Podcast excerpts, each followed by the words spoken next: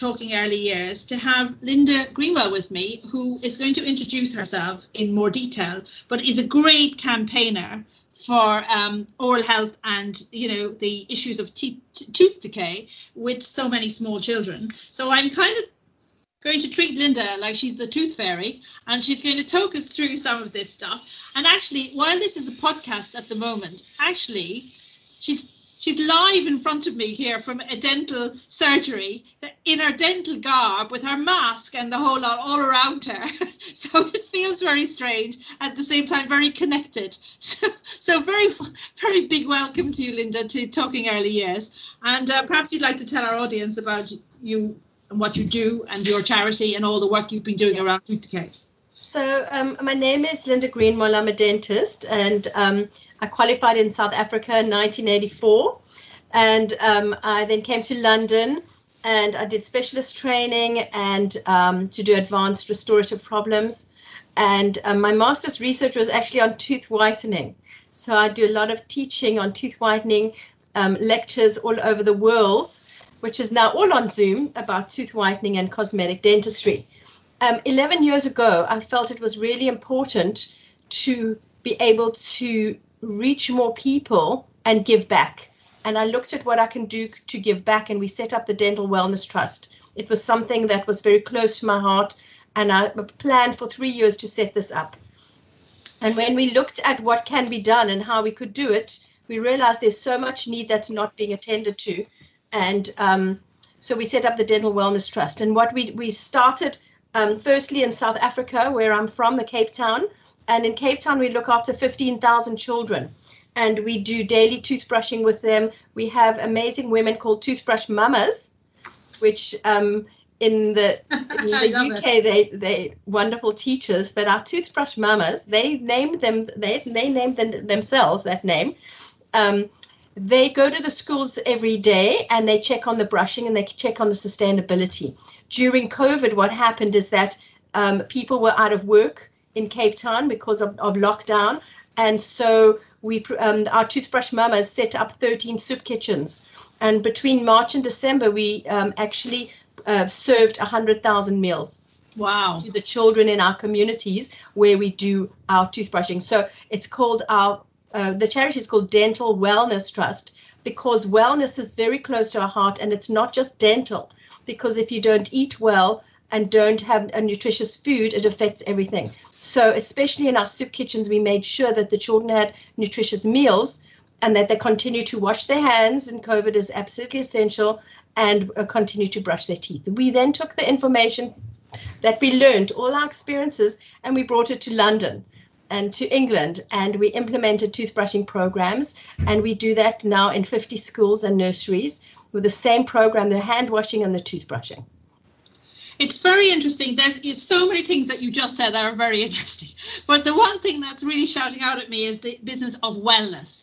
And yes. obesity is a big issue in London, child yes. obesity, and yes. I and the nutrition. And interesting again, we we ran a number of school um, food banks uh, during well before COVID, but more in COVID. But one of the things I noticed as well in in uh, food banks is that people don't necessarily put healthy food into the food banks and I, one wonders about you know how do you balance being grateful for what you get but at the other hand is actually the food that you wouldn't choose to, to give if you had a choice kind of thing um, in terms of its healthy healthiness in terms of its easy easiness to, to cook and also the in terms of its sort of taste value for children. So um, i just just wonder a bit more about about that and because i'm assuming and I, again correct me on this is that what you know uh, poor teeth or cavities are caused probably by a lot of sugar. Is that right? Absolutely. So the um, tooth decay is majority related to sugar and not brushing. So the sugar is related to the diet and also related to snacking and having sugar every hour. For example, a child will eat one sweet and then they'll eat another sweet and then another sweet, thinking only if I just have one little sweet, uh-huh. that will be okay. But right. actually, what we know about sugar is that if you are going to have your sweets, then just have them all in one go. We we um, discussed you can't deny children sugar or you can't deny them sweets because that leads them to be completely obsessive if they go to a birthday party, although no one's having birthday parties at the moment. if that child who's denied sugar goes to a party and there's a tray of sweets, that child will empty those sweets in their pocket to take home because they've never seen the sweets. So you have to have you have to be realistic and practical. I have four sons and four boys that I've had to bring up and um, have this constant discussion about sugar and all those things. So it's a little war that we um, that we have in our family in terms of what we do eat and what we don't eat. So what we discussed was that we can have sugar. We our sugar time is Saturday after lunch, and then all the sweets get eaten then, and then they go and brush their teeth, rather than just have a sweet. That's what the research shows. If you, if you constantly have sugar, that's when the pH drops in your mouth, and then the sugar bugs um, start to proliferate. So it's all about saliva and healthy eating. But when you come back to what is the most important thing, there's some simple ways in terms of what we can eat healthily that is cost effective and not expensive. So, um, of course, we would like fruit. We would like um, the children to eat fruit, and we've banned all fizzy drinks. Oh, yes. Drinks Agreed. whatsoever. And I, um, I'm very much, we have a campaign in Dental Wellness Trust about the banning of all fizzy drinks. All of those sodas, no, none of them, the energy drinks, the sodas, the um, the all of that. None of them contain any nutritional value. And when we started campaigning, I took them all out of my house. They're completely banned. And we have water. And we have um, occasionally we might have fizzy water, but that's it. And we just stopped it immediately. It's interesting I, on that on that note. Actually, uh, it's interesting about the fizzy drinks and stuff. But one of the things that um, many parents were complete a bit crank, a bit cranky with me was the business of fruit juice. So at LEYF, it's milk or water. End of. Yeah, no choice. Agree. Uh, that's it. Um, but they used to think that fruit juice was good and it's full of you know vitamin C and it's good for your children because they wouldn't eat fruit for them. So can you just blow apart the myth about fruit juice for us before you move on? Because yeah, sure. I think we get, but fruit juice people are very confused about. So if it was just freshly squeezed, if it's just an orange and squeezed, that's a different story. But the the um the store-bought orange juices, particularly apple juice, they contain so much added sugar. It's like just putting sugar water on your child's teeth. And unfortunately, we see so many incidents of parents who've been giving their children apple juice thinking it was healthy and the child got a mouthful of tooth decay. And then we have to work on a strategy to balance it, to reduce it, uh, and to stop it. But they have to, they have to, the, the, the juices are really not what they are. Um, what we perceive as being healthy because of the added ingredients. And the trouble is that the apple juice will stick on the children's teeth, particularly between the teeth. They're sipping it slowly, etc., causing these cavities which are devastating. They're not tiny cavities; they're absolutely devastating. So, um, yeah, we just we we really advise no apple juice. If you really, really, if your child is screaming for an apple juice and they've been used to have apple juice, you start by diluting.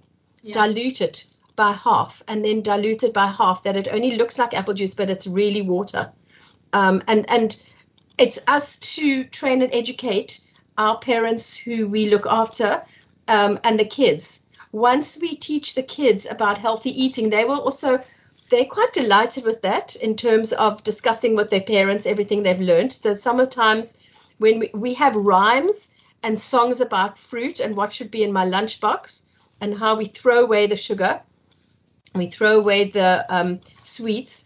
Um, the children educating a kid right from the beginning on healthy eating and toothbrushing and, and, and hand washing sets a child up for life because they can then take responsibility for their own health, even though they're little. They can wash their hands well. They can be taught to brush their teeth, brush their teeth well, so that they can have a health, healthy foundation, which is really key. And that's the same. And so we would assess the diet. We assess the diets of the kids um, when we see this decay because some of the t- severe decay has this is very controversial but severe decay has also been linked to child abuse because they say how can the child get so much decay? Absolutely devastating. And th- they've done studies about this um, as to assess this. I'm not saying one cavity but if you can it's the parents role and responsibility to keep their children healthy Yes. And so when, other, when you say cavity, Linda, you mean a hole in your tooth? I mean a hole in the tooth. Yeah. And the way that it starts, it can start as a tiny little, tiny, tiny hole on the biting surface of a child's tooth. But often there's the decay is in between the teeth, which is really difficult. And that's where it progresses. Um, and on, on baby teeth, it can progress very, very quickly. So the key is to have to brush with a fluoridated toothpaste so they're getting enough protection from the fluoride in the toothpaste and to brush properly to remove the plaque off the healthy off the surfaces of the teeth. Just just for a second then. Um, so we have seen children where they've basically got stumps, just stumps, rotten stumps in their in their mouths, and there was a there was talk, and again, um, blow this out of the water or correct it in, in whatever way you like. But is it true that one of the biggest causes for small children under five going into hospital is to do with teeth and tooth Absolutely. decay? Absolutely, and the, the figures are quite severe. Um, at the moment, I'm just I just checked on the figures again, but over a quarter, 26% of five-year-olds in London suffer from tooth decay, making London the third worst area in England in terms yeah. of child care outcomes um, after the Northwest and Yorkshire and Humber. Those were the two. Those were the um, 2019 data. You know, with with COVID, it's a little bit. Um, the, the stats are, are different, but um, we do know that 48,000 kids go into hospital in England every year to have a general anesthetic to have their rotten teeth taken out. And that is huge. And when I heard about those figures, I thought, how can that be? There's a sophisticated National Health Service. How can it get to that level? Sure. And it, and it very it's very sad for me. And I often speak to parents about how we can prevent all that. And it's one of the key things for the charity to to educate about how we can sure. prevent this from happening from the children going um, having to go into hospital. The other big thing is that 30% of, of um, not attending school is because the child's got toothache. Really? Yeah. So what we've been looking at with when we implement our toothbrushing programs in school is the amount of time missed from toothache or having to go to the dentist should re- reduce because the children are brushing their teeth in school and they have a um, and they're improving the health of their kids' teeth. And just by the way, the right to oral health is a basic human right. Yes. And and also, I mean, again, correct me if I'm wrong, but my assumption is that actually having teeth is important in terms of learning to speak. That it surely must have some impact on the way the mouth and the gums are used, about the muscles in the mouth and all of that. So, do you want to just kind of kind of explain that a bit to us? Um, the teeth, the, the mouth, the teeth, and the tongue all have a responsibility in the speech and the growth in the mouth and the teeth that you know the teeth develop at various stages. The first tooth comes through at the age of about six to nine months. The baby tooth comes through. And all that we need our teeth to function to eat to talk to communicate and also for appearance when we're smiling. Yes a child with rotten teeth with stumps in their mouth will feel embarrassed to smile and um, low self-esteem because of the state of their teeth. They do notice it and the other children um, respond. One day we were teaching in school and we were teaching toothbrushing and the little one of the little boys um, his teeth were all black and the kids all teased him to say wow this is terrible. Look your teeth are so uh, black. They're so dirty. And he's not brushing. He was very um, shy and humiliated by that. So we we we need our teeth for all these functions especially communicating and smiling no, that's a really good point. The smiling, actually, because you forget about that. But um, and then how important that is in terms of communication. Given the whole COVID thing, actually, we should be more alert to that than ever. Really, with, when you're either on a screen or you're using you you know you're you're the you're reading, you're trying to read people a bit more effectively through a screen. So to be able to smile is actually quite significant. Absolutely, um, and some of our patients, my adult patients, want to be Zoom gorgeous. So then when yeah. they are on, on Zoom, their teeth look gorgeous, and we're working on that as well. But um, it, it's very, very key for the child's health and development um, to have a healthy mouth and, and be able to eat without pain. And when the child, it's a major life event if a child has to go into hospital to have a general uh, uh, mm-hmm. anesthetic. um, and um, you know you want to avoid that at all costs. So you were talking about the child with stumps. That is normally from nursing bottle decay, where the child goes to sleep with the bottle, or if they mm. put juice, when they put apple juice in the bottle and the child is sucking on the bottle the whole day long, that's when the tooth, the um, the, the juice has also got acid in. So there's the sugar component and the acid, which is eroding the teeth as well, and that's why they become stumps like that. And then, yeah, talk about dummies as well. Is dummy the dummies a factor in all of this? Because I mean, that can be quite an emotive um, discussion point for, for for parents, for anyone, you know, with a small child. We often think about the dummy as limiting the language, that, you know. Um, but in terms of teeth, is it is it true you, it causes your teeth to be crooked and all Absolutely. that, or is that mythology? And um, the long-term use of the dummy can cause what's called an open bite, and where the the dummy forms the shape. So the tooth is the, the, the teeth become that angle where there's space for the dummy. And so that restricts the tongue growth, develop, re, restricts the teeth growth, and the child can talk with a lisp, etc. So there's times for dummies. I've just become a grandmother, and so I have a little granddaughter now, and she does need her dummy for certain times when she needs to be pacified. So I get it. Um, but as soon as you can, the dummies should go. All right. Oh, so dummy is a, a, a, factor as well. And then um, tell us uh, a bit about how you think we. I mean, I think there's a, an interesting debate about what we can do in this in the early year sector and what parents do, and I think there's a tension sometimes between, you know, if we're cleaning the teeth with the children after lunch and stuff, are we are we simply uh, allowing parents to abdicate their responsibility to actually make sure that the child cleans their teeth at the end of the day before they go to bed? Which is the kind of challenge that some of the staff say to me. Well, why are we doing that? Should they not be doing this as part of their home pattern? You know, is this not a, a parent responsibility. How do we get around that in a in a kind of practical way?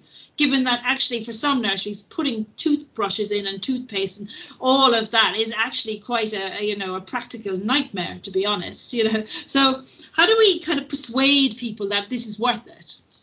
Well, the research has been very, very clear that supervised toothbrushings in school can reduce children's tooth decay from 20 to 40 percent. Wow. It's absolutely major. Wow. And when you look at what what is the best thing we as communities can do, it's shown to be um, supervised toothbrushing program. Our toothbrush program is called Live Smart because it's smart to live um, to live healthily.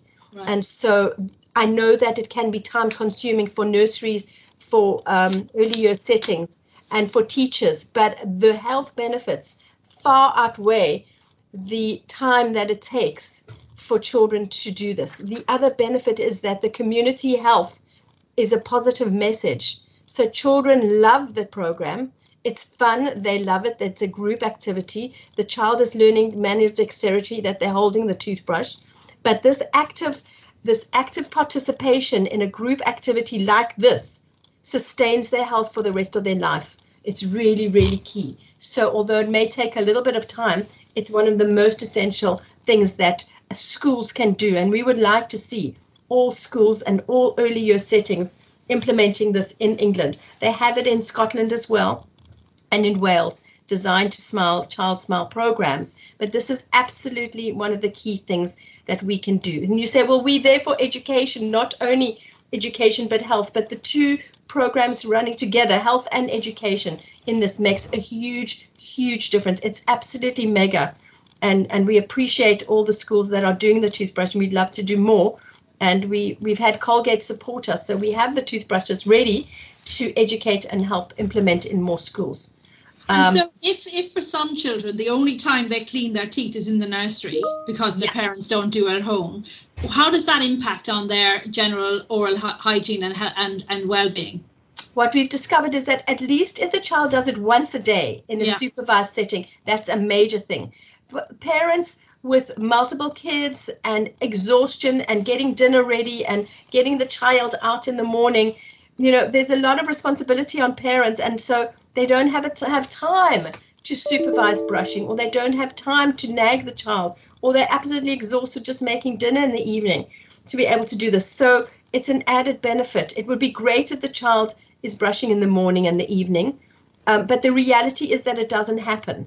So yes, that's why that is why in the school it's it's the most advantageous thing to do it as a group activity. So, so because I know a number of my staff said, well, what's the point if we only do it once? Will that matter? But you're saying it actually matters. Once really matters. Once thoroughly, and um, because the way that the program runs, it we put on some fun music and the time it's time together, and the teacher supervising. They actually are brushing.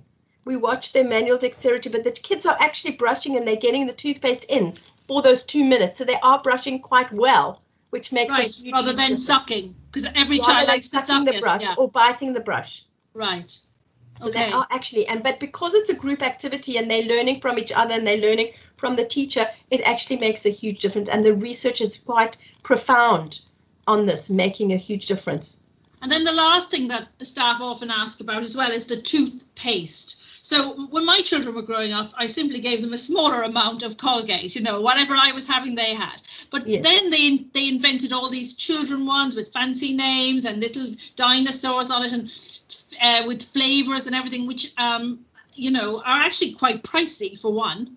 Yeah. Um, so you know, does it matter if they use ordinary toothpaste, just smaller amounts? We like the children children under three to use a grain of rice size so it's really a tiny, tiny mouth. It's right. like a little smear. Right. Tiny, a grain of rice. So you just basically tip, just t- um, put it on very, very slightly. And when we teach uh, the teachers, we teach them how tiny is a grain of rice size. Right. And and a child over three should have a pea size amount. Right. It's also very little because most nozzles are quite thick. Yes. When you're yes. pouring it out onto the brush. So it's really at the tiniest little, really little pea size is quite enough. Then there's the discussion between the parts per million fluoride. So under three, they have mm-hmm. less fluoride, so that's 1,000 parts per million. Over three, they have 1,400 parts per million of the toothpaste. You know, the adverts used to show a long piece of uh, toothpaste on the whole brush. Yes, yes. that's absolutely not necessary because they want you to buy more toothpaste. Yes. So yes. it's really the tiniest little bit. And it's actually the brush touching the teeth. And the last thing we teach, which is really key for everybody, is to brush your tongue. Oh. The tongue brushing is really key because the bacteria, the sugar bugs, the halitosis bacteria, the stagnating bacteria are all in your tongue. So if you wow. if you stick your tongue out and you brush from the left side to the middle side to the right side, and you just do three swipes, that makes a huge difference to brush off all that bacteria harboring in the tongue. My goodness! And then the um, is is it true um, that now people are saying you should brush your teeth dry? You can brush your teeth dry. You don't have to. The um the rule is um, spit, don't rinse. So after you've brushed your teeth with the toothpaste, uh-huh. you spit out. You don't have to rinse. So you don't have to have your toothbrush wet. You don't. You know, people rinse. They put the toothpaste on, then they put the water on, and then they start brushing. Yeah. So um, when I'm brushing my own teeth, I will actually check in the mirror, and sometimes I do brush dry just to see that I'm getting off the plaque, and then I'll put the toothpaste on. But you don't have to. You, as long as you spit, don't rinse is the message. So the days of putting your head under the tap and having a good old rinse are over. Absolutely. Very good. So before we go, because this has been most interesting, I have to say, uh, for a lunchtime podcast, um, is there anything else you you think, any other bit of good advice before we can we conclude this? So um, I think also discussing for snacks, what kids should have for snacks, okay, and introducing healthy snacks, taking away um, rewarding children with sweets, there could be other reward systems such as a pencil, stationery, uh, an apple, uh, a fruit, um, a trip, a, a, walk around the block with mum, something rather than just easy, easy things such as sweets. And there's so many. If you introduce the snacks quite early, the fruit, the hummus, the raw veg, that was what the child knows, and they don't look to go for sugary snacks because this is, you know, the, the healthy eating is really, really key. So that you would find that in every nursery, and, with, and most childminders would provide that sort of thing. The one thing we did get caught up on was for a long time we all thought raisins were a good option, and then we were told they were not. So that that um, that was a bit of a shock to everybody, I think. but the raisins do have some. They actually lower your blood pressure, but they do have some. They do have some benefit in small amounts. It's always about quantity. Ah, mm. right. Yeah. So you could still give them a few raisins, but um, but with water. Yeah, that's right. Yeah. Mm. But the cheese, things like cheese and crackers and cut up fruit and raw veg, those are all great healthy snacks. And that's what you should see in any decent nursery, I think, um, or with any uh, well, well, well thought out uh, childminding setting mm. too. So, uh, and I'm sure they do that in the school. So that's good. So that is, we've we've had quite a lot of tooth wisdom from the tooth fairy today. Wonderful. so I'm going to thank you very much, and I will do a blog to support this with all the links to the dental, dental wellness. Um, and to live smart as well so that they can easily access it. And I'm hoping that some people will take us up on that and that will introduce the toothbrushing at their home, at their nursery, and anywhere else that they can persuade. Absolutely. Thank you so much. It was Not at all. It's a pleasure. A pleasure. Thanks very much.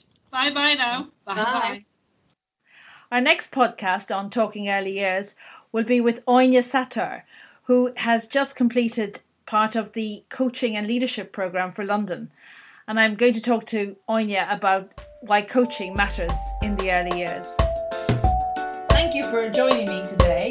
If you like what you heard, please share it or check it out on our website, leyf.org.uk.